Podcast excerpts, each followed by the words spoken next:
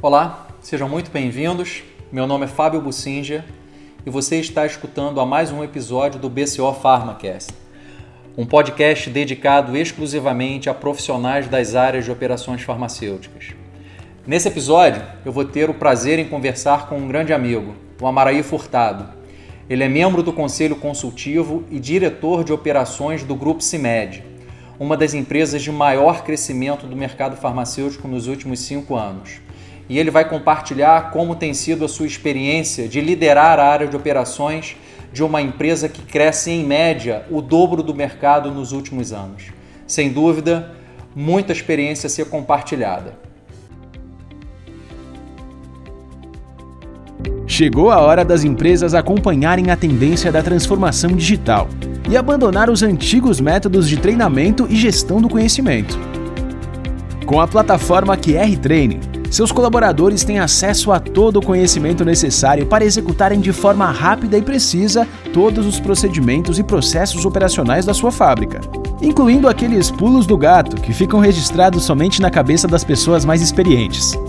Tudo isso através de vídeos que ficam organizados em diretórios de conteúdo explicativo e que podem ser facilmente acessados em qualquer dispositivo móvel, através de uma simples leitura de QR Codes. Otimize o aprendizado dos seus colaboradores, oferecendo uma solução simples e intuitiva. QR Training gerenciando conhecimento e fazendo certo desde a primeira vez.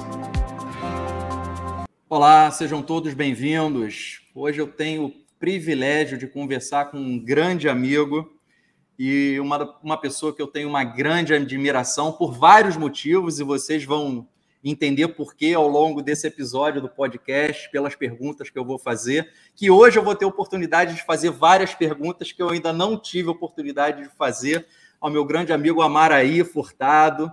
Amaraí, seja muito bem-vindo. Eu queria te agradecer muito o, a sua gentileza, do seu tempo, de vir aqui compartilhar com a gente um pouco da sua história. E queria pedir para você, inicialmente, se apresentar aí para o pessoal que está nos escutando falar um pouco de você, o que, que você faz hoje, e depois falar um pouco da sua carreira. Como é que você chegou até aí? Bom, Fábio, é um privilégio estar aqui com você. Né? A gente tem uma história longa é, juntos aí, né? caminhando nesse segmento incrível que é a indústria farmacêutica, né? E você sempre inovando, né? Eu acho que esse canal é, é incrível, né? Eu, eu já vi episódios, né? E realmente está muito bacana, né? Parabéns. Obrigado. É, bom, eu, eu, hoje, né, Fábio, eu, eu, eu, sou diretor executivo de operações do, do Grupo CIMED.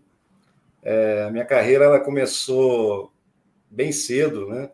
É, eu formei pela Universidade Federal de Minas, fiz especialização em indústria farmacêutica, depois MBA pela Fundação Getúlio Vargas em gestão empresarial, depois gestão comercial, é, consultor pela, pela e, e, e, também né, conselheiro pela Fundação Dom Cabral.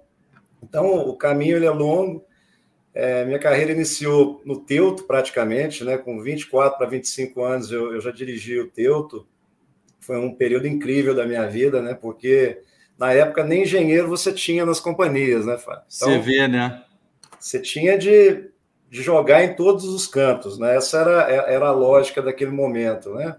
Depois nós montamos duas empresas né, no, no, no Brasil que não existiam. Uma é a Falab e outra é a Cifarma. Na Falab eu era um, um acionista minoritário e na Cifarma é, eu era consultor. Posteriormente eu fiquei nove anos na Cifarma como superintendente, né? E foi uma experiência incrível na Cifarma, porque nós também podemos atuar em várias áreas, né? Posteriormente, nós fomos para a Neoquímica, a Neoquímica foi adquirida pela Ipera, né? Pela Hoje ela... Ipera, na né? época, Hipermarcas, né? Na época, Hipermarcas, exatamente. Né? Eu fiquei nove anos na Hipermarcas. E, posteriormente, nós viemos para a CIMED justamente nesse projeto né, de, de profissionalização do grupo, né? Então, essa é, resumidamente, é isso, né? Esse é o nosso resumidamente. Agora é interessante porque das pessoas que eu já conversei aqui para o podcast, tem uma característica interessante porque três delas começaram suas carreiras lá no Teuto, e o Teuto foi uma empresa muito importante para essas pessoas. A Roberta Costa, lá que está na Eurofarma hoje, a Andréa Cavalcante, que ainda está lá, e você agora falando. Você vê que o Teuto tem, é, é um celeiro de grandes executivos para o setor farmacêutico, né? Então fica ligado aí o pessoal do é Teuto. É verdade, é verdade. Foi, o, foi o, uma, etapa muito importante, né? É, nós praticamente é, iniciamos o distrito agroindustrial na divisão farmacêutica em Goiás. É. Né? Então é, é, é, muito, muito bacana a gente ver né, que as empresas goianas são formadoras, né? Isso é, é algo. É, hoje, é, lá importante. em Anápolis, é um grande polo é, da indústria farmacêutica hoje, né? É um grande Sem polo. Sem dúvida nenhuma, né? Um polo. É, se você for olhar em, em, em, percentual de população que, que é empregada na divisão farmacêutica, Anápolis hoje é a maior cidade empregadora, né? Sem dúvida.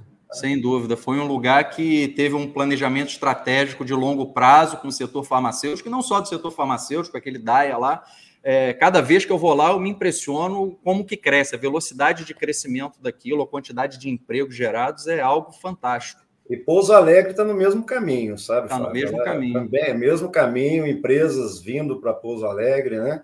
É, o caminho é muito similar ao que aconteceu em, em Anápolis. Sem dúvida.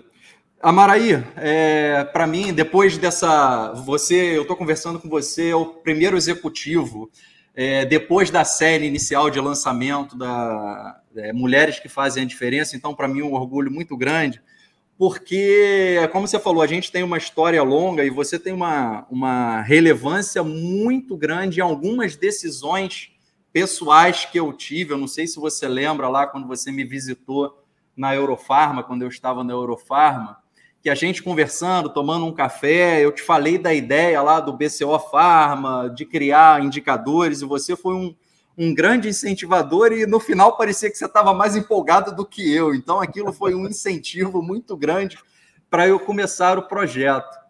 E tem um outro fator que eu também nunca te falei, mas foi logo assim quando a gente se conheceu. Não sei se você vai lembrar exatamente da circunstância, mas a gente se conheceu tomando um café num hotel lá em São Paulo para discutir um problema de fabricação de um produto que na época a Hipermarcas fabricava para a Eurofarma e existia um problema que eu não lembro exatamente qual era, mas que as nossas equipes estavam conversando, estavam debatendo, estava tendo conflito há bastante tempo e elas não se entendiam. E aí esse negócio escalou na época para o Violan e para o Maurício Billy, foi quando os dois pediram para a gente se, se encontrar e, e, conversar. E, pô, eu lembro que quando a gente chegou no, no, no hotel para tomar o café, a primeira coisa que a gente fez, olha, vamos sentar, vamos, resolver, vamos discutir o problema, depois a gente toma o café e a gente se conhece. E a gente conseguiu resolver aquele problema em não mais do que 10 minutos de conversa. Você, muito pragmático, muito objetivo, já tinha uma visão clara de qual era o problema, uma proposta de como poderia solucionar o problema. E eu concordei 100%. A gente chegou a uma conclusão que, no fim, apesar do problema ser complexo, a gente achou uma solução de forma muito rápida. E eu peguei aquele exemplo, quando eu voltei para a Eurofarma, para desenvolver o pessoal da minha equipe de, olha, quando a gente tem um problema complexo, lógico que cada um vai querer ver o melhor que é para a sua parte, para o seu negócio. Mas a gente tem que ceder de ambas as partes para chegar num denominador comum. E olha o exemplo que, porra, que eu tive lá com a Maraí, que a gente sentou, em 10 minutos a gente conseguiu resolver e ficou bom para ambas as partes, atendemos as demandas financeiras, regulatórias, de qualidade e aquilo foi um, um, um, exemplo que eu usei para desenvolver a minha liderança lá. Então, é, eu tenho um prazer muito grande de estar aqui conversando com você. E você tem sempre, sempre vi essa característica em você, de ser muito pragmático e muito objetivo. Até porque você é uma das pessoas que, no setor hoje em dia, liderou as maiores consolidações de operações nos últimos, diria, 15 anos. É, queria te perguntar como é que esse pragmatismo seu, estudo, como é que foi fazer essas consolidações dessas grandes empresas, dessas grandes operações? Tinha lá Na época, você tinha Mantecorp, você tinha Farmasa em São Paulo, você tinha Neoquímica. Como é que foi gerenciar todo esse processo num curto prazo de tempo? O que, que você tirou de lição e aprendizado e quais os principais problemas que você teve? Então, Fábio, é, eu acho que a primeira coisa é que o nosso segmento ele já tem por si só suas dificuldades legais, né, de é, temporalidade. Então, assim, é, é um segmento que ele, ele não é igual, igual aos outros, né? Ele é um segmento que requer um cuidado muito grande, é um segmento muito regulamentado, enfim. É, então, isso já é o suficiente. Eu acho que nós não podemos trazer mais dificuldade do que elas, na verdade, são. Né? Não é, é criar dificuldade para vender facilidade. Eu sempre é, caminhei por, por, por, uma trilha de simplificação desse, desses problemas, dessas dificuldades. Né? E a gente, a gente realmente faz isso no dia a dia. Né? Esse caso que você contou, eu lembro dele com perfeição. Né? Eu acho que nem 10 minutos, nós resolvemos nos dois. Né? Por aí, foi muito é, rápido. Exato, eu lembro, era um produto feito, inclusive, na Mantecop. É, eu acho que essa simplificação é fundamental. Né? Esse, esse processo que nós fizemos, que foi um processo de desmobilização né, das empresas em São Paulo, né, que foi a, a, a DM, a Famasa, né, a Luper em São Paulo, no Rio de Janeiro, a Brain Pharma e a Mantecop, né? E mais uma empresa ainda que talvez você nem saiba, que é a Neoquímica, lá em Juiz de Fora, que ela tinha unidade lá também, né? Então, nós tínhamos um objetivo, que era unificar essas operações, um projeto enorme, né? Sem dúvida nenhuma. É, Só de curiosidade, essa de Juiz de Fora era uma unidade que produzia preservativo? Não, ela produzia cefalosporinas. Cefalosporina, então. Cefalosporinas. A unidade que produzia é, preservativo era em São Paulo, né? Ah, é, tá. Eu fiquei pouco tempo com essa gestão dessa unidade, né?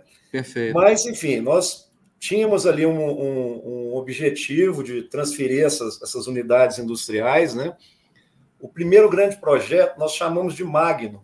Era um projeto que nada mais, nada menos do que o fechamento e transferência da DM, Farmácia e Luper. Olha a dimensão disso, né? Nossa. E nós fizemos isso em 11 meses, na época. Né? Algo assim, realmente, que é difícil você copiar hoje. Né? Nem se tivéssemos os mesmos times, né? a mesma energia, talvez a gente não conseguiria fazer novamente isso. Né? E eu acho que o, o grande desafio era o quê? Né? É nós termos as equipes todas no mesmo alinhamento, né? que nós pudéssemos tirar o máximo possível de todas essas equipes, o alinhamento total entre elas, né?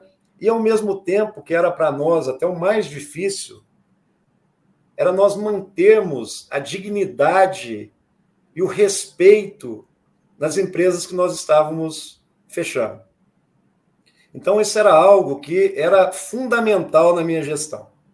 Né? Nós tínhamos a preocupação e os times para é, fazer um novo projeto em Goiás, né? onde você está criando, é maravilhoso, né? Quando você está criando, é ótimo, né? Que coisa claro, melhor que nós estamos criando? Criar emprego, projetos, produtos, serviços. É isso que nos move, não é verdade? Claro. Isso que é o propósito. Ao mesmo tempo, nós estávamos em um ambiente que nos tirava energia.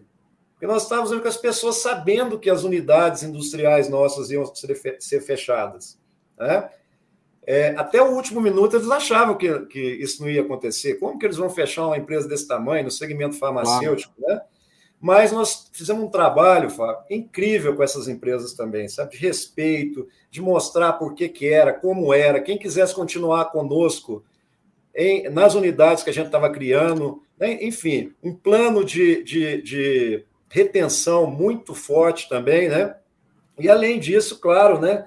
Ajuda de recolocação, processo de recolocação. Então, é, é, eu acho que o maior desafio nesses projetos era a gente ter esse equilíbrio entre o que nós estávamos construindo e aquilo que, de uma certa forma, a gente é, desconstruía. Então, esse para mim era um grande equilíbrio. Não, e, e, é interessante isso que você está falando, porque eu acompanhei de perto o processo lá na Mantecor, porque eu trabalhava ali do lado, a fábrica do, do Abbott era ali do lado. E uma coisa que, que as pessoas falavam muito, é, lá da tua característica é, especificamente, olha, a decisão pode não ser a melhor que a gente entenda para cada pessoa individualmente aqui na, na companhia, mas o Amaraí é extremamente transparente. Ele tenta tenta colocar da melhor forma possível, dar opções para as pessoas, mas tem decisões no negócio que a gente não tem como evitar. Mas ele nunca deixou de ser extremamente transparente com as pessoas, mesmo em situação muito difícil e com uma pressão muito grande pelo, pelo negócio. Então é isso. Isso era algo que lá no mercado do Rio de Janeiro você ficou conhecido como uma pessoa muito transparente e muito justa no que você fazia. Então, Corrobora isso que, que você está falando, né? É, mas eu acho que aí, né, Fábio, é, é, o poder da comunicação, né? Eu acho que a gente, quando você tem todo um, um, um processo que você estrutura, né, que você tem a, a, aquela, a, aquele, as pessoas sabem realmente o que vai acontecer, a comunicação é clara, é precisa. Na verdade, a gente tinha um apoio total deles, é, não um apoio em desmobilizar, mas de saber que aquilo ali, enquanto eles estivessem ali, eles estavam sendo super comprometiam de ser super comprometidos com aquele momento. Nem assim eles foram, né? É, tinha dia, Fábio, que, que nós tínhamos um, um, um, é, tinha um voo né, da, da Azul de Goiânia para o Rio. Era, se não me engano, de, é, 8 horas ou 9 horas da manhã, chegava no Rio 10 e meia, 11. Tem dia que esses voos, né? É praticamente lotado de pessoas da Hipermarcos, ou era da Mantecob ou eram da, da, da, da, unidade de Anápolis, né? Porque é, as pessoas estavam numa troca incrível, né? Então já conheci o piloto e as aeromoças por é, nome. Mais ou menos isso. Então assim foi, foi, foi, não é fácil, mas tem maneiras de você ter dignidade no processo. Eu acho que é isso que a gente conseguiu nesse período, a mesma coisa com a DM, com a Famasa, a Luper, né? Eu acho que foi uma, uma troca importante. Eu acho que eu, eu sempre falava para os profissionais da, da própria Mantecor, por exemplo, que você conhece muito bem, que ninguém entra num processo como esse com menos experiência e valor do que. É, nunca sai com menos experiência e valor do que entrava. Né? Sem dúvida. Então, alguma. a gente sabe, por mais doloroso que seja, ou por mais é, benéfico que seja para outra parte, é, a gente tem que tirar o melhor daquilo. Né? Eu tenho certeza. E também a, até financeiro. aprendizado em tudo. É, e até financeiro foi, porque nessa época nós tivemos esse reconhecimento com esses times também, né? Agora, uma coisa interessante, é, você participou de um processo de consolidação de várias operações e praticamente vocês concentraram todas as operações lá em Anápolis, correto? Correto. É, e aí eu queria, eu tô há bastante tempo eu tinha vontade de fazer essa pergunta, porque você participou, teve essa experiência de consolidação de inúmeras operações num único local. E a gente vê hoje em dia no mercado várias empresas fazendo o contrário. Tem uma operação concentrada em um local e está construindo outras fábricas em diferentes locais por benefício fiscal, basicamente, mas está descentralizando as operações. Tem empresas que têm três, quatro, cinco plantas diferentes. Como é que você vê, pela sua experiência de consolidação, e você acompanha o mercado e as empresas que fazem essa descentralização, é, quais são as vantagens e desvantagens do ponto de vista operacional, com a visão operacional desses dois movimentos? Como é que é a tua experiência sobre isso? Bom, eu acho que todo todo processo, né, Fábio, ele ele tende quando a gente falava, olha, a gente olhava o Pianel, né, olhava o, o DRE da companhia e falava, olha, nós vamos ter tanto de benefício se a gente fizer essa, essas transferências, né? A gente, a gente fazia essa avaliação, depois nós, nós é, detectamos em loco que isso era tudo fato, né? E que realmente aconteceu, tudo que nós, é, nós, nós, nós, planejamos, nós conseguimos fazer. É, vou lembrar a você que algumas dessas fábricas que foram adquiridas, por exemplo, a edificação não era nossa. Uhum. Tá? Por exemplo, a, a farmácia DM eram, eram alugados os terrenos, né? era um aluguel exorbitantemente caro. Sim. Você tem uma ideia, com três, quatro anos que, que a gente transferisse as nossas unidades, se pagava. Um exemplo. Claro. Né? Tem os benefícios fiscais que existiam é, em Goiás, mediante ao restante. Né? Então, é, foi uma, uma avaliação econômica, fiscal e também do ponto de vista do que existia de mão de obra ali naquela região. Né? Isso foi naquele momento, né? naquele momento. Eu acredito que as empresas que estão fazendo, por exemplo, estão indo para Pernambuco, para Montes Claros, né? Elas estão buscando os incentivos daquela região, né? E buscando também a mão de obra mais fácil nessas regiões. Né? Claro que é uma mão de obra que vai ter que ser trabalhada, porque claro. você tem as dificuldades ali de montar equipes. Né? Vou falar uma coisa com você com tranquilidade: é mais difícil montar equipe em Goiás do que aqui em Pouso Alegre. Tá? Pela disponibilidade aqui de mão de obra qualificada na região. Então claro. você tem ali seus prós e seus contras, nem tudo. Tudo tem um, um equilíbrio. Se você for olhar hoje o custo de mão de obra em Goiás, ele está igual em São Paulo, em Minas, não está diferente mais, porque não. a concorrência é tão grande que, que esse valor de mão de obra se equiparou, né? Então eu acho que é, é, agora do ponto de vista operacional, não existe dúvida que você tem um site único, ele é favorável. Eu não estou dizendo ter prédios únicos, essa é outra história. Claro. Né? Sem dúvida. Agora, do ponto de vista de operação, agora nós temos de ver os outros, o, o restante da, do DRE lá, né? O que, que é que entra de tributos, a engenharia fiscal, né? Que hoje, é, é, principalmente quem trabalha com commodities, né? Linha equivalente, linha genéricos. Existe uma engenharia fiscal enorme, né? Sem Tributária. Dúvida. Né? Então, assim, tudo isso vai cair nesse, nessa decisão, né? Quando nós pegamos as empresas no Rio e São Paulo, o custo de transformação nosso, Fábio, era imensamente superior ao custo de transformação que a gente tinha nas unidades nossas de Goiás. Claro. E nós claro. trouxemos esse custo para o mesmo custo que existia lá. Tá? Aí são vários os cenários, né? É, existe um lugar que é mais fácil de você trabalhar empresarialmente do que outros também, né? Claro. Mas o movimento de, de, de site, eu acho que tem muito isso, né? Tem empresa também que, que fala que está fazendo uma nova fábrica e, e, faz um CD e uma linha de produção. Pra... Então tem muito isso, né? Mas eu, eu, eu, do ponto de vista operacional, não tenho dúvida que estar junto é melhor, mas do ponto de vista de engenharia tributária, fiscal, aí tem que ser avaliado, né? É interessante essa, essa discussão, porque cada empresa tem a sua estratégia de negócio, né? Mas essa questão de benefício fiscal, isso, isso para mim é uma jabuticaba que só tem no Brasil, né? E, e vai acabar, eu, né? E aí é onde, onde eu vou entrar na, no ponto da discussão, porque se a gente for observar, o benefício tributário no Brasil e a competição tributária entre estados, entre cidades, a empresa está buscando uma melhor performance financeira em detrimento da eficiência operacional do seu core business. Que o nosso core business é produzir o medicamento ao menor custo possível, com a maior qualidade possível e disponibilizar isso para o mercado. É, eu, acompanhando os dados do, do BCO nos últimos oito anos, não foi uma nem duas vezes que eu vi que empresas que descentralizaram as suas operações dois anos depois tinham perdido 20% de eficiência operacional, de produtividade. Então, isso tá. é aumento de custo operacional. E se acabar em algum momento esse benefício tributário, todo mundo tiver a mesma base, só vai sobrar esse aumento de custo operacional por logística, sem dúvida. por tudo isso. Tanto é que eu usei a palavra com você lá no início, que foi o quê? Naquele momento. Exatamente. Palavra, né? Naquele momento, por quê? Porque tudo isso fazia parte do pacote, né? Agora, no meu ponto de vista, o que realmente colabor, colaboraria hoje para uma empresa tomar uma decisão como essa, ela realmente fazer toda essa avaliação, falar, não, eu tenho uma operação mais rentável, uma operação. Porque tudo que depende de algo relacionado a impostos, ele é transitório, ele pode mudar, ele Sem depende dúvida. do governo, ele depende de ambiente externo, né? É, e, e, e, o que, que a gente vê claramente, né? Em algum momento, né, Fábio, isso vai ter de acabar.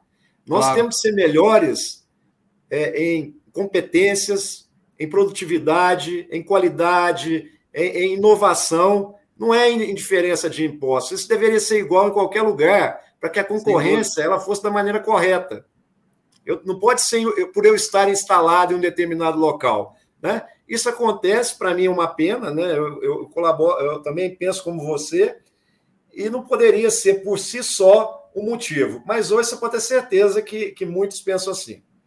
Não, e se a gente for pensar no curto prazo no resultado financeiro, hoje os benefícios fiscais de alguns locais é, é, você não tem como concorrer com uma operação que não tem um benefício fiscal. Então, a decisão, hoje em dia, o modelo tributário do Brasil força as empresas a entrar nesse círculo de você ter redução de produtividade e eficiência no seu core business, porque assim é o jogo. Se você não fizer, você não vai estar no mercado também.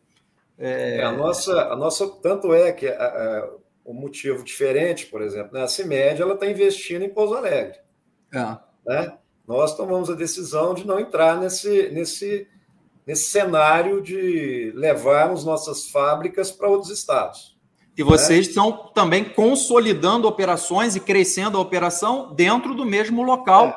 e com o benefício fiscal é. que certamente tem, né? É. Vocês estão tendo os é. dois benefícios. É, mas não se compara, né? O benefício fiscal é. que você tem nas regiões é, do, do, Nordeste, algumas, né? Na, no próprio norte de Minas, é diferente do que a gente tem aqui, que é meio qualitário aí com São Paulo e tudo, né? Mas faz parte, eu acho que a gente.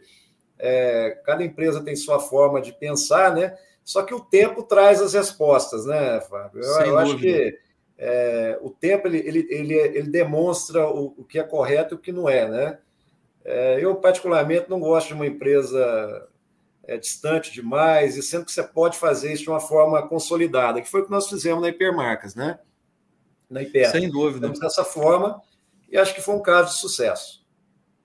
E agora vou entrar para um, um outro tema que eu acho que você é uma das pessoas que também no Brasil tem a maior experiência e que pode avaliar da melhor forma, porque a CIMED, se eu não me engano, é a única, ou se tiver mais uma, é muito, que é completamente verticalizada. Né? Vocês têm indústria gráfica, vocês têm os, os CDs de distribuição de vocês, vocês fabricam, e você já trabalhou em empresas que não era verticalizada.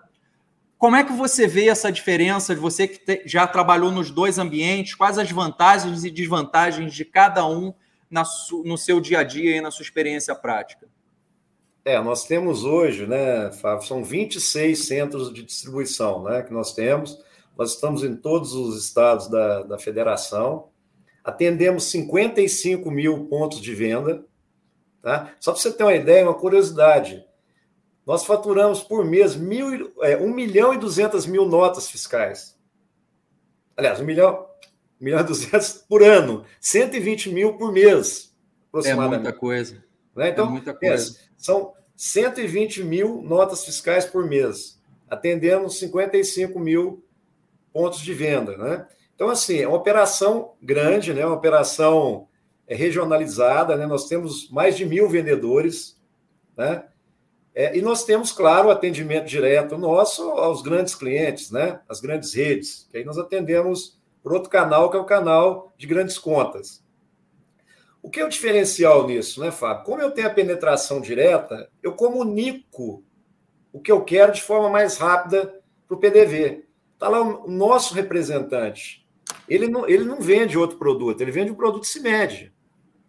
É o sangue amarelo que a gente fala, né? Amarelo, o exército amarelo. O exército amarelo. Então, nós temos o exército amarelo lá levando a nossa mensagem no momento mais, é, mais crítico, no, com maior rapidez. Né? Você pega, por exemplo, agora nós tivemos um surto de, de, de gripe. Né? Nós tivemos um acesso rápido, nós ajudamos o ponto de venda, porque o nosso pessoal estava lá com agilidade para atender. Então, o grande diferencial é o seguinte: ó, nós lançamos um produto, automaticamente nossa força de venda está lá atendendo 55 mil pontos de venda. Eu não passo para um distribuidor e a distribuidora está lá com 10, 15 laboratórios, com 6 mil produtos para comercializar. O nosso tem 600 aproximadamente, que é o número de SKUs da CIMED hoje. Né? Então, ele está lá para levar o nosso produto, levar a nossa mensagem né, de uma forma assertiva. Então, essa é a grande vantagem. O difícil é você ter uma operação como essa, né? é, ela é difícil de ser copiada. Então, não é fácil você manter é. uma operação como essa. Mas nós temos esse, isso no nosso DNA.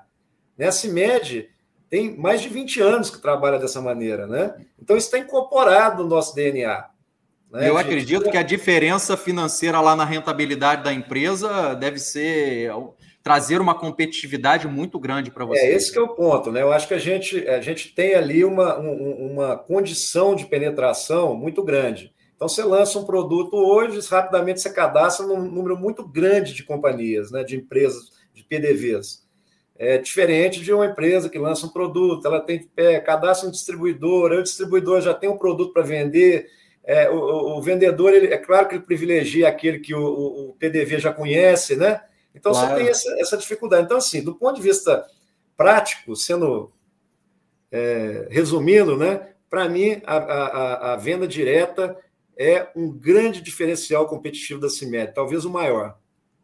Isso você está falando da parte de, de, venda direta. Agora, quando a gente olha para trás, na cadeia para trás, vocês têm as gráficas, e aí uma, uma, uma, curiosidade, uma coisa engraçada que eu fico pensando, quando, se eu tivesse no teu lugar, se, olha, se eu tivesse no lugar do Amarillo, o que eu mais gostaria é quando bagunçasse aquela previsão de vendas todas, aquelas variações imensas, eu poder chegar lá na fábrica da gráfica, do cartucho, da bula, olha, muda tudo imediatamente porque venderam tudo diferente do que então, você tem que ficar negociando com o fornecedor. É, então, o que acontece na realidade, né? A CIMED, eu vou, vou voltar um pouquinho para você entender um pouco por que dessa verticalização.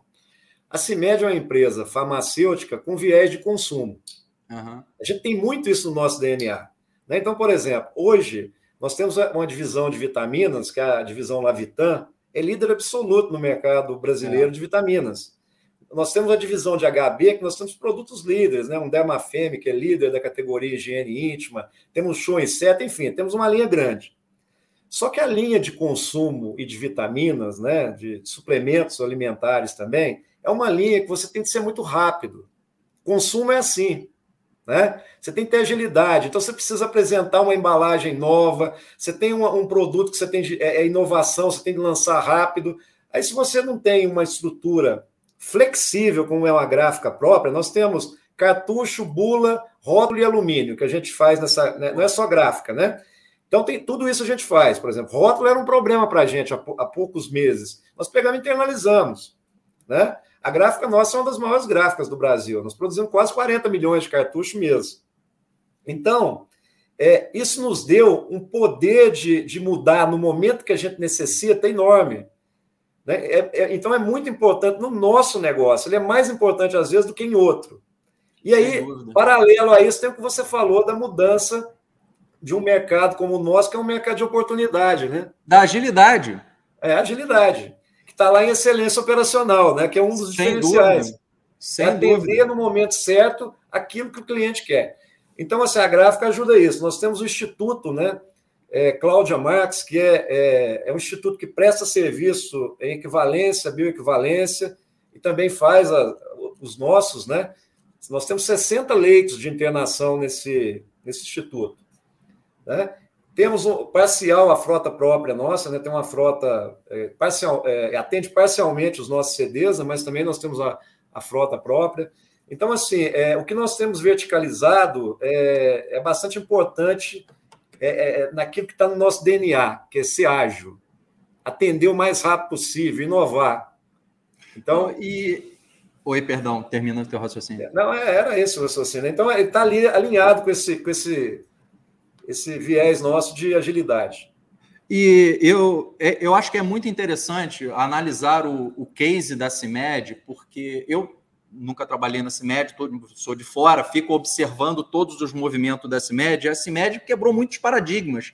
Nós fazemos no, barulho, no setor né, farmacêutico. Vocês fazem muito barulho. E, e há muitos anos, como você falou, você começou, é, a empresa começou esse modelo de negócio há muitos anos atrás. E se eu não me engano, se eu não estou equivocado, se a gente pegar nos últimos cinco anos do setor farmacêutico do Brasil, relativamente a CIMED foi a empresa que mais cresceu cresce muito acima do mercado. E tem uma lógica nisso, tem um porquê disso. E quando a gente fala em inovação, acho que uma outra característica que eu de fora observo muito marcante hoje em dia é que, para mim, a CIMED é a empresa farmacêutica que mais soube aproveitar e, e, entrar de cabeça nesse mundo digital, utilizar as redes sociais em prol da marca, da reputação, de, de consolidar a marca. E eu acho que vocês fizeram algo inacreditável, que até roupa vocês transformaram num item fashion de desejo de muita gente no setor farmacêutico. Então, queria que você, você que está envolvido aí diretamente nisso já há alguns anos, como é que vocês enxergam dentro da CIMED é, essa questão de estar envolvido diretamente no mundo digital, sendo inovador em várias iniciativas? O, o João Adib, para mim, é o presidente da, de companhia farmacêutica que melhor faz esse trabalho de, de, de redes sociais, de, de consolidação de imagem através do mundo digital. Como é que é isso? Como é que isso tá, é tratado dentro da CIMED? Então, é, esse é um fator interessantíssimo, né, Fábio? Porque é, o João é um grande comunicador, né? É. Ele é um grande vendedor, mas ele é um grande comunicador. Ele, ele vê oportunidades onde as pessoas não, não veem, né? Ele é realmente um. Eu sempre falo, né? Eu tive o privilégio de trabalhar com grandes empresários, né? E hoje é a mesma forma, né? Eu tenho um grande, grande empreendedores, né? Que, que, é o João e a Carla, né? E o João é um grande comunicador. Ele, é, nesse momento, por exemplo, que teve a pandemia, nós nos distanciamos, né? As equipes se distanciaram, nós não tivemos mais convenção e, e às vezes a força de venda não estava presente lá diretamente no, no PDV, né, em algum momento. E nós começamos a comunicar através do, do, do, do Instagram, né? A live. Nós temos live. Vocês criaram. Diária. Ele criou a live diária, seis Foi. e meia da manhã, diária, todo dia. É, seis e meia tá todo, né? Quase todos os dias. Tem segunda, quarta e sexta. Tem as lives que são feitas pelos times de venda, levando é, o que, que acontece, as oportunidades, né? Os novos produtos. Então, nós usamos esse, esse mecanismo para nos aproximar, né? Isso foi um sucesso incrível, porque você está falando aí da, do moletom, né? Nós começamos com o processo do moletom amarelo, né? Hoje é incrível, as pessoas compram o moletom amarelo da indústria farmacêutica. Quem imaginava? Loja, né? Quem imaginava? Né? É, quem imaginava alguém querer um moletom da indústria farmacêutica? Exatamente. Um segmento onde é burocrático, muitas vezes chato entre nós aqui, né? E não, a gente está aí dando a nossa cara para o mercado, né? Com os nossos acertos, com os nossos erros também, claro, né? Mas é, é, é, as pessoas, eu quero um moletom, né? Pessoas da concorrência, pô, eu quero um moletom daquele, eu falo, tudo bem, mas você vai usar, né? É, vai usar. exatamente. Então é uma coisa incrível, né? Onde é, a gente tem esse ambiente. E esse médio, o, o Fábio, ela, ela tem uma característica interna que é muito similar ao que você vê externamente, sabe? As pessoas têm um nível de energia para mudar, né, para absorver novas ideias, que realmente é incrível. Eu tenho 27 essa, anos de carreira, isso eu nunca vi em lugar nenhum. E essa questão da comunicação, é, eu usei o exemplo da, da CIMED, dessa questão das lives há algum tempo, durante a pandemia, foi durante a pandemia conversando é, com outra empresa. Na, na pandemia mesmo. É, conversando com outra empresa, porque a empresa estava falando de, porra, de dificuldade de comunicação, que se investia muito dinheiro para melhorar as formas de comunicação, mas que não era eficiente. Eu falei, olha, eu acho que é besteira você pensar que você precisa investir muito é, para se comunicar bem. Pega o exemplo da CIMED, que o Instagram é de graça, não deve ter tido um custo marginal muito pequeno, e foi criada uma live lá com o presidente, onde todo mundo é atualizado, e um custo muito baixo, uma forma extremamente eficiente de, de se comunicar. E aí, ao utilizar a, a, a, tecnologia existente hoje em dia em prol do negócio, sem tornar isso algo muito complexo, é simplificar as coisas com a tecnologia existente. Então, aí nós voltamos para aquele ponto que nós estamos discutindo anteriormente, né? Como é importante você ser simples às vezes. Claro. Né? O ambiente todo ele é complexo. Né? Nós estamos num segmento complexo, nós estamos, no, no, por exemplo, na pandemia, um ambiente extremamente complexo. As soluções normalmente estão na simplicidade. Sem né? dúvida. E, e, isso em tudo. Né? A, a complexidade ela é técnica. As soluções, às vezes, estão nas coisas mais simples. Né?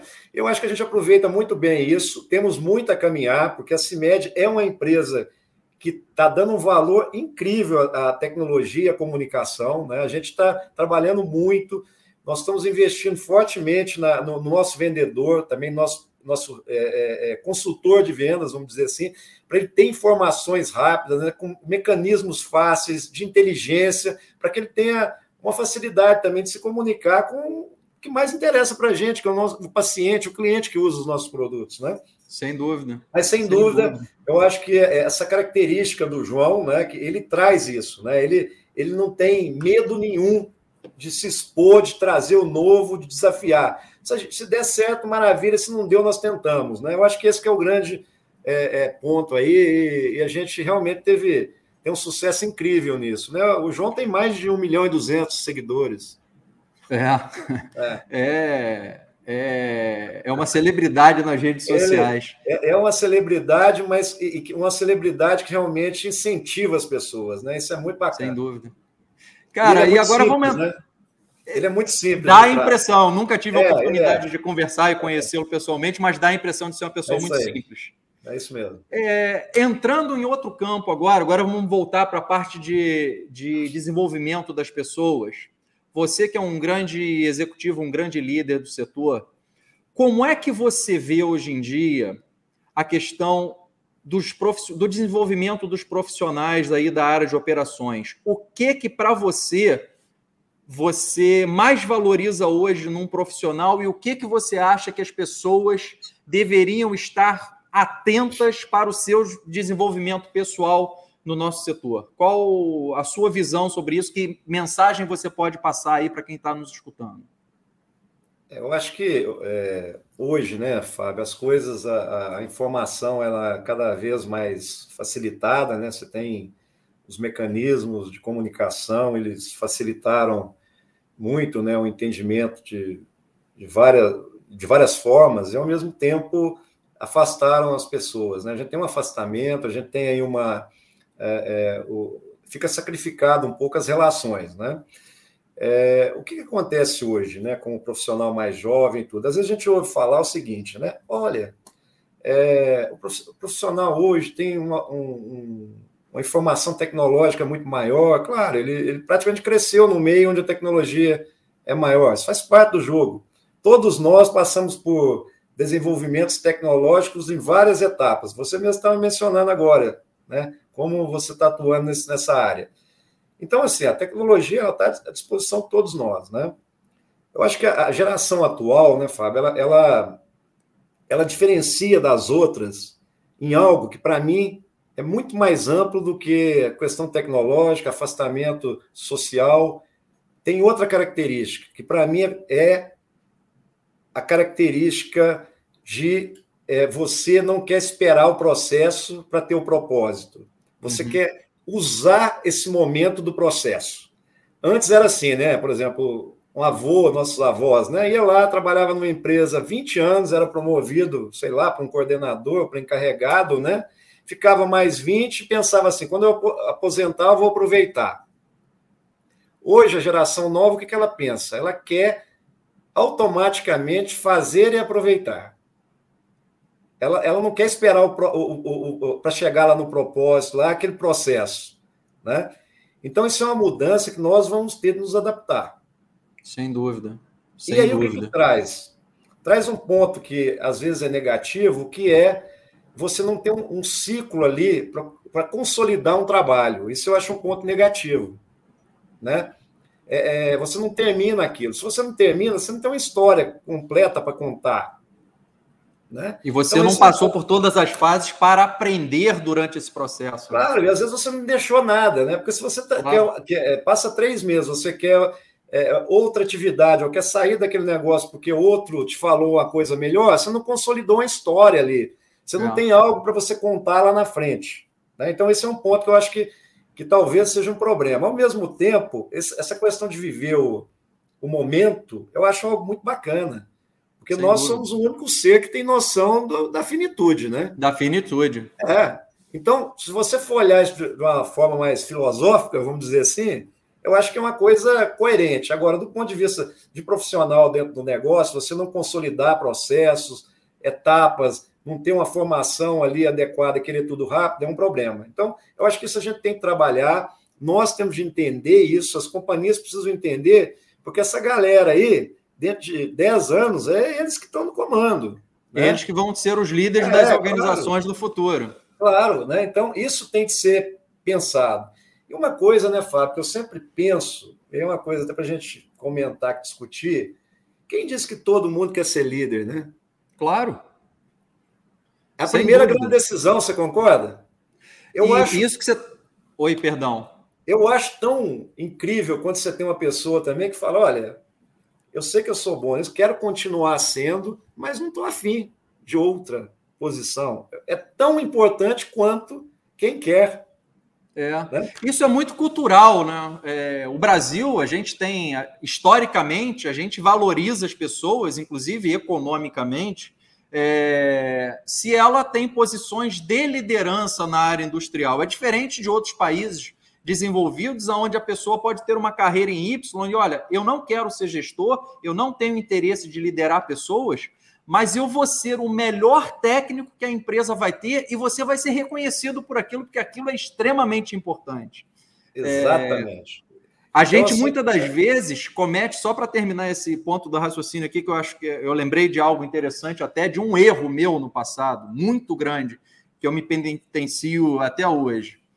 É, o meu maior erro na carreira, e eu aprendi isso muito cedo, é que eu praticamente destruí a carreira de uma pessoa. É, porque ele era uma, um técnico brilhante, um contribuidor individual brilhante, e pô, eu falei: caramba, eu tenho que promover essa pessoa para ser coordenador da área. Eu promovi, foi um desastre. Um desastre. E depois a gente não tinha como voltar atrás na decisão.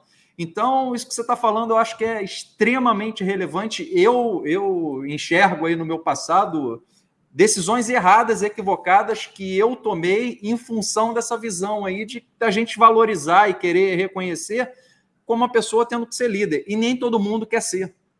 Mas aí, né, Fábio, também tem a parte que é justamente o que eu estou dizendo, né? Acho que quando a gente promove e também do outro lado o profissional ele não se posiciona, e posiciona que aquilo vai ser favorável a ele, ele quer abraçar aquela causa, eu acho que não é nenhuma falha nossa, né? É essa questão da própria do próprio profissional e dessa cultura que nós temos de achar, né? Que, que você colocou bem, hein? achar que a, a, a, o nível vai te dar é, coisas que às vezes, na verdade, não te dão, né? Ela, ela é, é, é, a liderança, quanto maior a sua liderança, mais sozinho você é, né? É claro. uma realidade porque é, é, a gente que já passou por tudo também, né, por praticamente todas as funções, né, a liderança ela tem um grau ali de solidão, né? Ela tem isso na, na sua por mais um alto grau de solidão. É, não é? Tem. E não vamos dizer que a gente não sofre com isso não. Então é, é, eu sempre falo isso. Acho que é, é, muito relevante quando o profissional ele, ele sabe o seu propósito real. Eu não quero isso estou satisfeito, quero ser reconhecido pelo, pelo que eu faço aqui, né? Isso é ótimo. Quer um exemplo disso mais prático? Pesquisador. Claro. Eu admiro demais. Eu tenho, eu tenho amigos, primos, né, pesquisadores. Cara, se você é pesquisador no Brasil, você fala, poxa, tem que ter muito propósito, né? E é uma coisa, e assim são vários, né? Vários, várias profissões e tudo, né? Então eu sempre abro minhas, minhas conversas, né, quando é com um profissional mais jovem, falando isso, olha, é ótimo se você quiser. Tem vários caminhos, mas se você não quiser, vai ser ótimo também. Né? Sem dúvida. E nesse sentido, é... o que, que você acha que, que as pessoas, os profissionais do nosso setor hoje em dia devem estar mais atentos para se manter competitivo enquanto profissional com alta empregabilidade num mercado que a gente está tendo. É a tendência de redução de postos de trabalho. E aí, a minha visão sobre a redução de postos de trabalho é do seguinte sentido.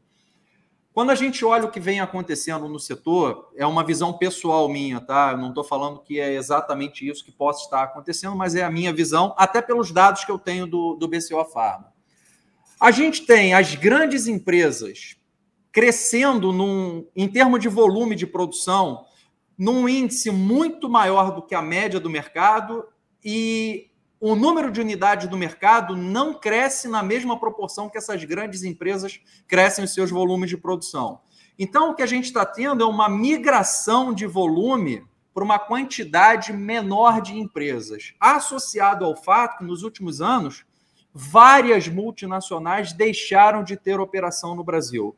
Então, do ponto de vista de operações, a gente tem uma tendência de ter menos oportunidades no número menor de empresas que produzem e as pessoas vão ter uma competitividade muito maior no mercado e a pessoa precisa se manter com alta empregabilidade. Você que é um, um, um líder no nosso setor de uma grande empresa, o que, que você acha que as pessoas devem estar atentas para manter a sua alta empregabilidade nesse ambiente de alta competição? Então, né, Fábio, o que você falou é perfeito, né? A gente é, tudo tem um limite, né? Isso é fato, né? As empresas nós temos a concentração, né, muito grande, é, empresas pequenas sendo engolidas ou fechando, né? Isso é, é, é, uma consolidação do mercado, né? Isso sem dúvida. As multinacionais deixando a operação no Brasil, que se tornaram pouco competitivas, né? Tra trabalhando aqui só com produtos muito específicos, de alto valor agregado, né? Que é o que a gente até esperava. Tanto é que tem empresas multinacionais que, que adquiriram empresas no Brasil e estão né, ou revendendo o negócio ou saindo do negócio, enfim, a gente viu isso no decorrer dos últimos 10 anos, 12 é. talvez, né? mais ou menos nessa linha. Acho que o profissional, né, Fábio, hoje que ele está no nível de gestão, a primeira coisa que eu acho, ele, ele tem que estar o tempo inteiro é, buscando conhecimento. Né? Esse buscar conhecimento pode ser em vários níveis, né? É um profissional que lê, um profissional que está antenado, um profissional é, que sabe o seu propósito, porque também é o seguinte, né? É, se você não está alinhado aos valores de qualquer companhia, dificilmente você vai, você vai se dar bem nela, né? Claro. É, não adianta você pegar e, e, e entrar no negócio simplesmente para. Tem que ter um emprego ali, né? Não, se você não tiver os valores dessa companhia não estiverem alinhados ao seu, você não vai conseguir. Se tiver, a sua empregabilidade ela vai permanecer, vai até ampliar, né? A coragem também, né, de mudanças, né? Você tem que ter a coragem ali para tomar certas decisões, de encarar desafios dentro do negócio que você está. Uma coisa que é importante, né, Fábio? Quantas pessoas não querem fazer um tanto de coisa? Claro.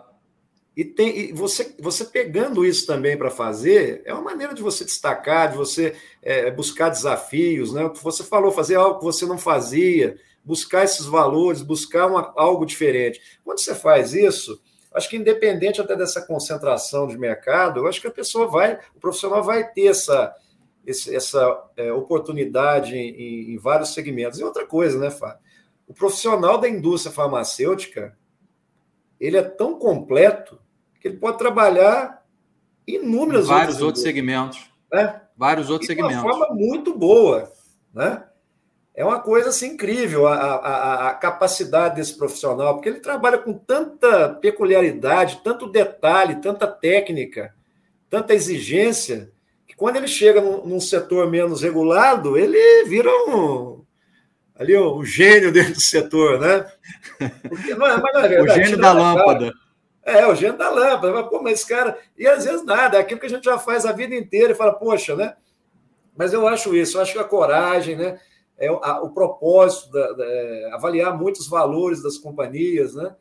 E eu acho que para o bom profissional que está sempre é, inovando, buscando é, fazer, né? Estando junto com as equipes, é, é, com a boa comunicação, eu acho que isso é importantíssimo, ele vai ter, ter seu lugar, né? Eu acredito muito nisso. Né? Agora, Perfeito. não pode acomodar, né? Você não pode estar acomodado ali e achar que as coisas vão, vão acontecer.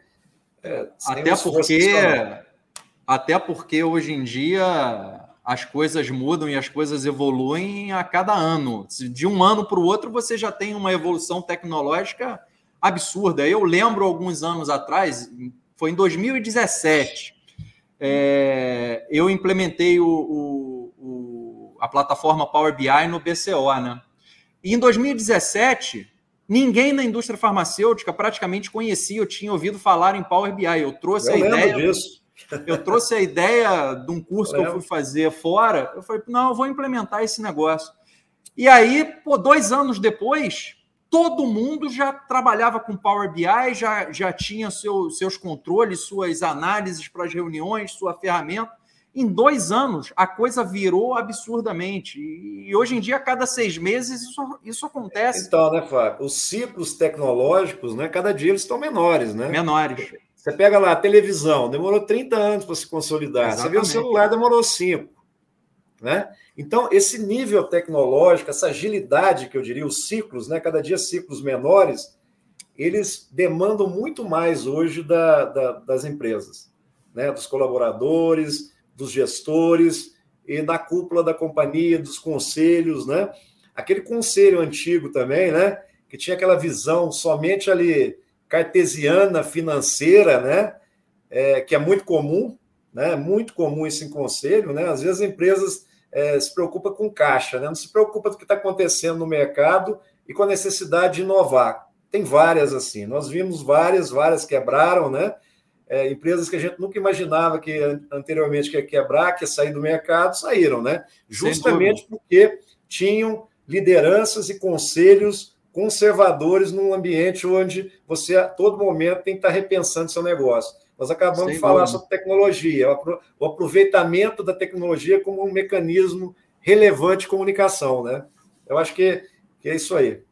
E aí, Amara, sobre esse ponto, é, você acha que as pessoas das equipes de operação, suas equipes lá de operações, o pessoal que você conhece do mercado, porque todo mundo pô, apaga incêndio de 8 horas da manhã até 6 horas da tarde e é um pega para capar danado dentro das áreas de operações da indústria farmacêutica. Você acha que essas pessoas dessa geração, desse pessoal que está trabalhando com você, eles têm essa consciência e eles conseguem ter tempo, interesse, motivação para buscar essa atualização constante? Como é que você vê essa geração que trabalha com você sobre esse aspecto da consciência de, olha, eu preciso me manter contemporâneo? Então, eu acho que esse é um ponto de desafio nosso, né, Fábio? É, nós temos as várias gerações, né? É, eu acho que é um desafio para o segmento farmacêutico. O segmento farmacêutico, ele é o segmento que você for observar, ele, ele tem um desenvolvimento tecnológico muito lento. É só nós pensarmos aqui na BCO. Antes da, da, da BCO, nós tínhamos dificuldade até de ter dados de benchmark no nosso segmento. Sem dúvida. Não existia. Né? Não existia uma, uma, algo tão relevante. Eu lembro que nós conversamos isso lá atrás, na Eurofarma, numa visita que eu, que eu fiz a você lá, que você me recebeu, como sempre, de uma forma incrível, né? Já vai fazer 10 anos, cara. Foi em 2013. É, é, isso, isso que é a parte ruim, né? 10 anos. Mas nós conversamos sobre isso, né?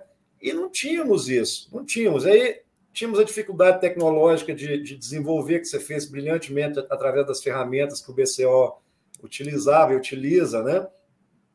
É, mas as, as, empresas elas têm é, de desenvolver muito o uso da tecnologia ainda. Eu acho que nós não usamos um LIMS, um MES, nós não temos integração, né? É, é diferente de outros segmentos. Você pega o automobilístico, né? Evoluído ao extremo nesse, nessa pauta. Nós não. Então, assim, eu não acho que seja uma coisa das pessoas que, que trabalharam ou trabalham comigo, inclui, eu me incluo nisso, né?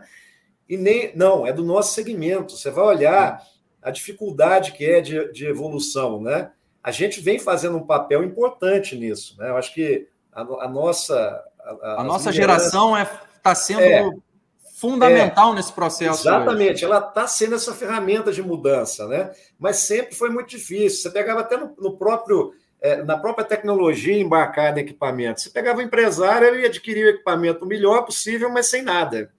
Não, não tinha nada embarcado nele ali. Por quê? Porque o que está embarcado custa mais caro que o equipamento. Né? Você vai comprar uma máquina hoje, você embarca tudo ali, todos os sistemas de automáticos.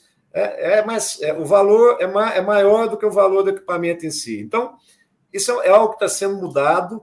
Eu acho que é, é, as pessoas precisam trabalhar mais nesse, nesse, nessa pauta.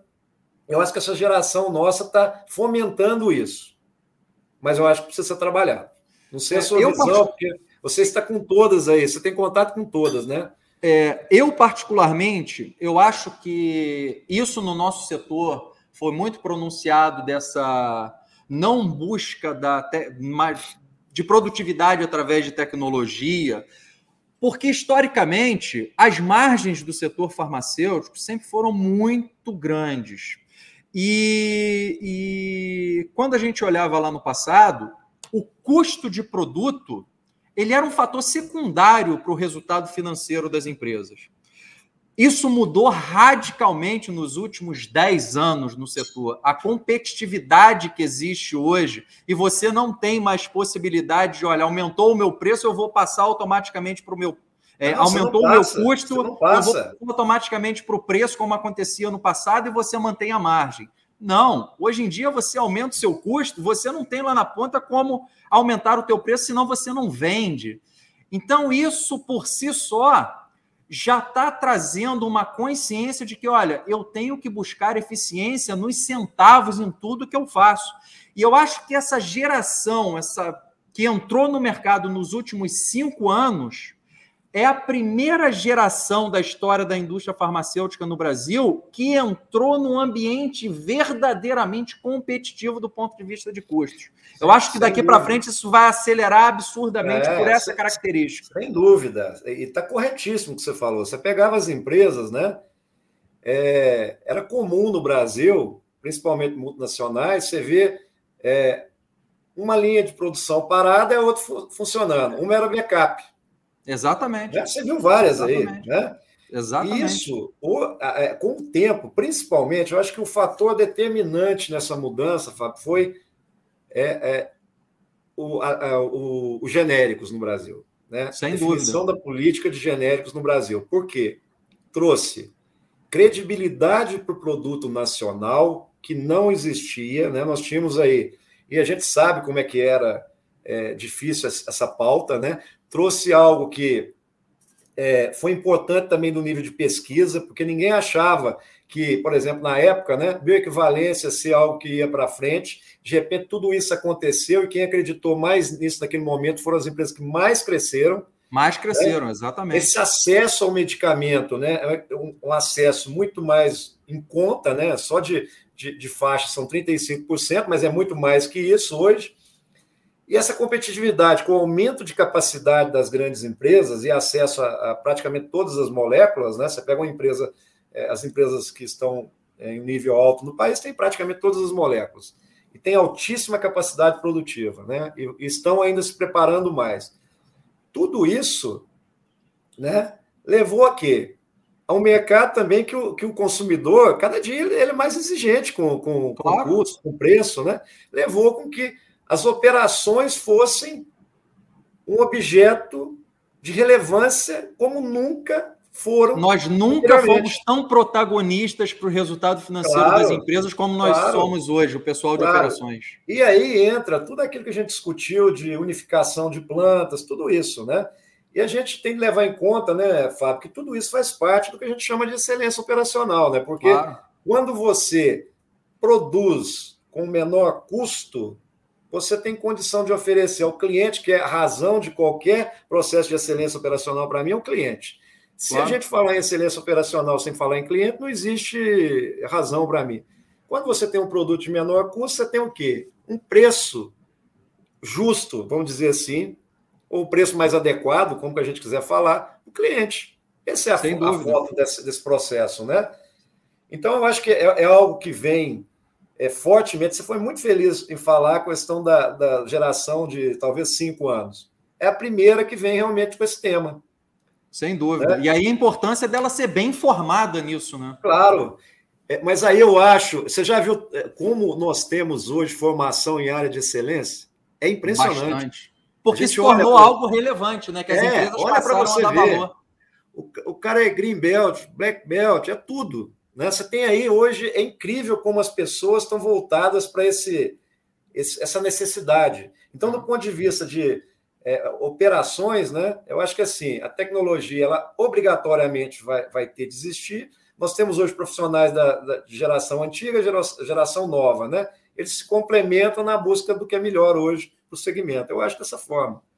E eu, eu, particularmente, acho que a gente vai ter um ponto de inflexão no setor farmacêutico em algum momento, porque a gente tem tudo, o Brasil tem tudo para se tornar um grande polo de exportação de commodities farmacêuticas. Porque a gente tem um parque tecnológico muito desenvolvido, com grande capacidade. É, a gente está investindo muito em excelência operacional. É, a taxa de câmbio para a gente exportar daqui do Brasil hoje em dia está bastante favorável. Então a gente tem todas as bases para tornar o Brasil um grande polo de exportação de commodities farmacêuticos, o que não é o caso ainda hoje. Né? Se a gente pegar o percentual de produto exportado, fabricado no Brasil hoje, não dá 5% do que a gente produz. E eu acho que a tendência, se a gente for pegar daqui a 10 anos, a gente vai ter 10, 15, 20%. Então, se você avaliar hoje, né, o que que, o que, que fez as empresas crescerem, né? fez o, o, o, o acesso é algo muito importante, Fábio, porque você pega é, produtos que, quando estavam patenteados, quando não tinham caído ainda no, na linha de genéricos, por exemplo, eram produtos de baixo consumo e eram produtos é, importantes para a sociedade, para a população. Esses produtos, quando mais acessíveis, o mercado dele multiplica por 10, se brincar. Sem dúvida. Né? Então, a empresa nacional, estou falando principalmente do nosso polo nacional, né, que você está falando de exportação, é, ele vem aproveitando muito essas oportunidades, né? Porque às vezes você tem uma, uma terapêutica de ponta, mas o paciente não tem acesso. Quando o produto, a patente cai, entra em genérico, aí você, tem ali uma classe médica usando muito mais esses itens. Né? E aí, um produto de valor agregado maior, ele vai substituindo um produto de valor agregado menor, o produto de valor agregado menor, ele fica com empresas periféricas e aí vai vivendo. Mas vai chegar num ponto né, que nós vamos ter grandes é, produções, que o mercado chega a um determinado equilíbrio, e eu acho, sem dúvida nenhuma, que nós temos tudo para ser protagonista de exportação, principalmente para a América, né? Vamos primeiro que falar América, talvez depois África, né? Mas a gente tem, tem uma possibilidade muito grande. Tem empresas movimentando nesse sentido, né? Sem dúvida, sem dúvida. É. E faltou um pilar que eu acho que é importante, que eu não falei disso tudo, que é a excelência do ponto de vista regulatório. Hoje em dia, a Anvisa é reconhecida como uma, uma das grandes agências em termos de, de, de excelência mundial. É, sem dúvida, né? Sem dúvida. Tanto é, né, Fábio, que é, nós temos, por exemplo, é, não é fácil fazer negócio, é, nós sermos, é, empresas farmacêuticas nacionais sendo cliente, né? Porque você Sem tem dúvida. muitos mercados que não são tão regulados, né? Tem uma regulação intermediária ou ainda está uma, uma, uma, regulamentação inicial, né? Então, assim, sem dúvida, eu acho que a gente tem um sofrimento, né, vamos dizer assim, mas é um, é um diferencial competitivo muito importante, né? A gente vê a Anvisa, é, na verdade, a gente sempre foi um defensor muito grande da Anvisa, né? É, quando a agência foi iniciada, eu acho que é, é, tudo que foi feito pelos diversos reguladores, pelas diversas pessoas que contribuíram demais no segmento nosso, é, foi justamente essa mudança de patamar nos determinados momentos. Né? A gente é, é, é, que tem mais de 20 anos de carreira, a gente também sabe como é que eram as exigências anteriores, né? A gente viveu toda essa transformação. Sem dúvida. Sem né? dúvida. Desde o momento que você fazia o registro de um produto na Anvisa através de um procedimento chamado sumaríssimo. Era Exatamente. uma página, se você lembra disso. A, a gente está ficando velho, hein? Pois é, era uma, uma página. Você tinha um formulário de petição 1 e 2. Né? A gente vê hoje como, como o, o, o mecanismo regulatório está. E e particularmente eu tenho assim uma um imenso orgulho da Anvisa, porque Não, e, é realmente e, uma agência. Você está tá falando lá do, dos primórdios, mas você deve estar tá acompanhando e visto que agora, recentemente, a Anvisa regulamentou e já está utilizando inspeção digital remota para liberação de cargas e importes é, entrando de Sim. cabeça na tecnologia então, para melhorar os processos regulatórios é, e tudo isso. Olha o que a pandemia fez nesse sentido. É, forçou. Né, nos forçou, e a Anvisa foi justamente. Hoje você vai lá, você tem uma câmera lá, se, se verifica, e rapidamente você tem o um desembaraço de cargas. Nós nunca Exatamente. tivemos, Fábio, é, em nenhum momento, uma agilidade tão grande em desembaraço de cargas e liberações como está sendo agora como é agora. Tanto nos potes quanto nos potes secos. Sem dúvida. É, é incrível. Isso que você falou é perfeito. Olha como a tecnologia pode facilitar a vida. Né? E aí, Amaraí, a gente falou de pandemia. Eu queria te fazer uma pergunta. A gente está caminhando para o final aqui, pelo tempo que a gente combinou. O papo está muito agradável, a gente não vê a hora rápido, passar. Né? Passa rápido. Pelo Você amor. falou de pandemia. Eu queria te fazer uma pergunta do seguinte. Em 2020, no auge da pandemia, é, foi o ano de toda a série histórica do BCO que a gente teve o maior aumento de produtividade em relação ao ano anterior. A média das empresas no BCO aumentou em torno de 15% a 18% é, de produtividade em relação ao ano anterior. Nunca a gente tinha tido um valor acima de 10% antes. É, você sentiu, você na sua operação, percebeu que, em função da pandemia, das dificuldades impostas, de pessoal se afastando por, por, por ou sendo infectado, ou grupo de risco, que as empresas tiveram que achar soluções da onde não tinha para se tornar mais produtivo. Você percebeu isso e que paradigmas você conseguiu, você quebrou depois que passou o processo, falou, pô, por que, que eu não pensei em fazer isso antes? Por que, que a gente não teve essas soluções antes da pandemia e que agora se tornaram talvez tão óbvias depois que a gente passou por esse processo? Como é que foi essa análise de, de aumento de produtividade dentro da CIMED aí no, durante a pandemia e a análise pós-pandemia? Então, né, Fábio, eu acho que toda vez que a gente fala em uma grande crise, né? É, a gente vê todo esse processo da pandemia com a tristeza incrível, né? Por tudo que, que aconteceu e que a gente está passando ainda bem, né? Acho que a ciência sempre ela está à frente e ela busca Sem alternativas dúvida. incríveis, né? Sem dúvida. É, você vê no próprio caso do desenvolvimento da vacina, né? Um tempo recorde foi, né? Foi a primeira vez na história da humanidade que se achou uma vacina, uma solução tecnológica durante a própria pandemia. Então, Fábio, aí entra os ciclos tecnológicos, né? Toda vez que você tem uma grande crise, é a tecnologia que faz a reversão de tudo isso. Sem isso dúvida. você pode observar nos ciclos da vida aí, né? Mas referente à, pergunta sua específica, né? Eu acho que quando a gente é, é, tem um, um, problema desse nível, né? Que é, pode trazer aí até uma, uma uma quebra de uma companhia, dependendo da forma como acontece, se você vai parar a operação ou não, né? Quando a pandemia começou em 2020, nós não sabíamos se, se a, a, iríamos ter de parar nossas operações. Ninguém sabia. Ninguém né? sabia. Nós fizemos protocolos é, incríveis aí em pouco tempo, né, para tentar é, sair desse, desse processo tão, tão difícil que é para a gente continuar dirigindo um negócio que é saúde pública. A indústria farmacêutica não pode parar. Né? Tem todo um viés ainda de nós termos de continuar atendendo com, to, com todas as dificuldades que a gente tem. Quando a gente tem esse nível de dificuldade, a gente começa a pensar de uma maneira diferente daquilo que a gente fazia tradicionalmente. Né? Isso é comum acontecer. Né? Quando você tem esses processos é, muito é, é, fortes né, na vida das pessoas, das empresas, sem dúvida a gente tem que buscar soluções que a gente não estava no dia a dia. E força a gente estar tá junto, estar tá ali discutindo bastante a, a, as rotinas, porque quando você está no, no, dia normal, as rotinas acontecem, você está pensando em grandes projetos paralelos ali, e tem coisas que podem ser melhoradas o tempo todo, que às vezes não, não são. Prova Sim. disso são os aumentos de produtividade. Nós também tivemos aumentos de produtividade incríveis aqui. Né?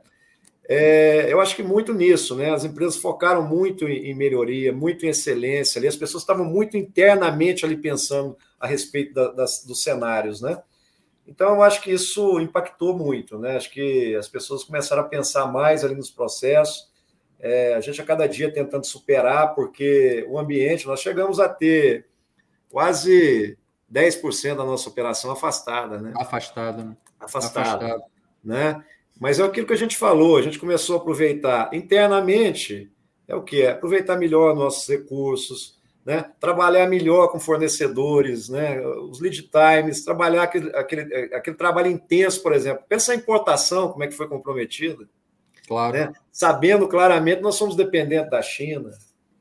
Né? Então, tudo isso, nós tivemos de, de voltar nossa energia né, dos líderes, dos executivos, para a gente manter o maior nível de atendimento possível naquele momento. Né? Então, isso levou a um pensamento mais estratégico, operacional. E isso que a gente não quer perder pós esse processo. Né? A gente quer continuar é, tendo o, o, o, os meios de, de, buscar essas melhorias. Né? Eles não podem, a gente não pode simplesmente, ah, ganhamos aqui, a gente deixar isso de lado. Não. Sem dúvida. Nós criamos várias, várias, vários métodos para que isso permaneça. Né? Então, acho que é mais, é, realmente o foco ele é muito importante nesse momento. Né?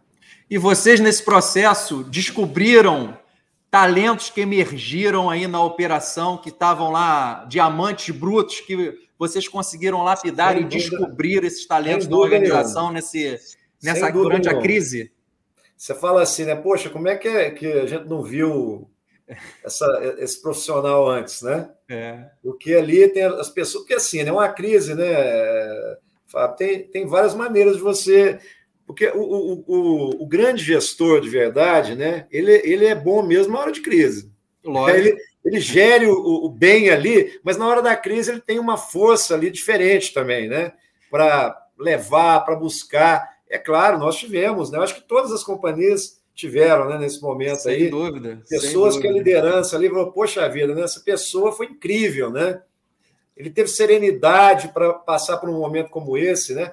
Nós tivemos aqui de paralisar nossos projetos por um tempo, né? Paralisando por oito meses, porque é, uma série de fatores externos, né? Então, assim, a gente teve que ter muito equilíbrio, né, para manter. E assim, nesse momento tão difícil, né, a CIMED conseguiu se manter forte, se manter firme, né?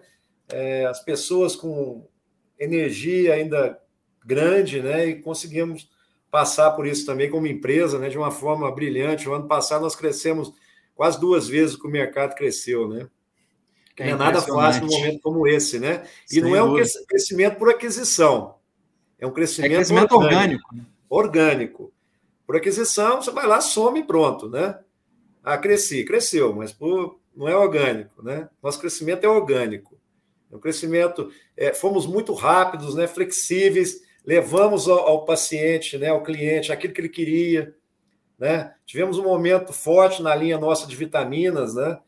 É, foi uma linha incrível no nosso segmento, né? Porque é, se fazia necessário, né? Imunidade, tudo isso. Então a gente comunicou bem, a gente teve ali um alinhamento com o que o, o, as pessoas esperavam da gente, né? Tanto interno quanto externamente. Eu acho que isso foi um, um grande aprendizado. Eu acho que talvez o maior das nossas vidas aí, né, no, em termos gerais, e ao mesmo tempo a gente vê como é, é, é nós somos sensíveis, né?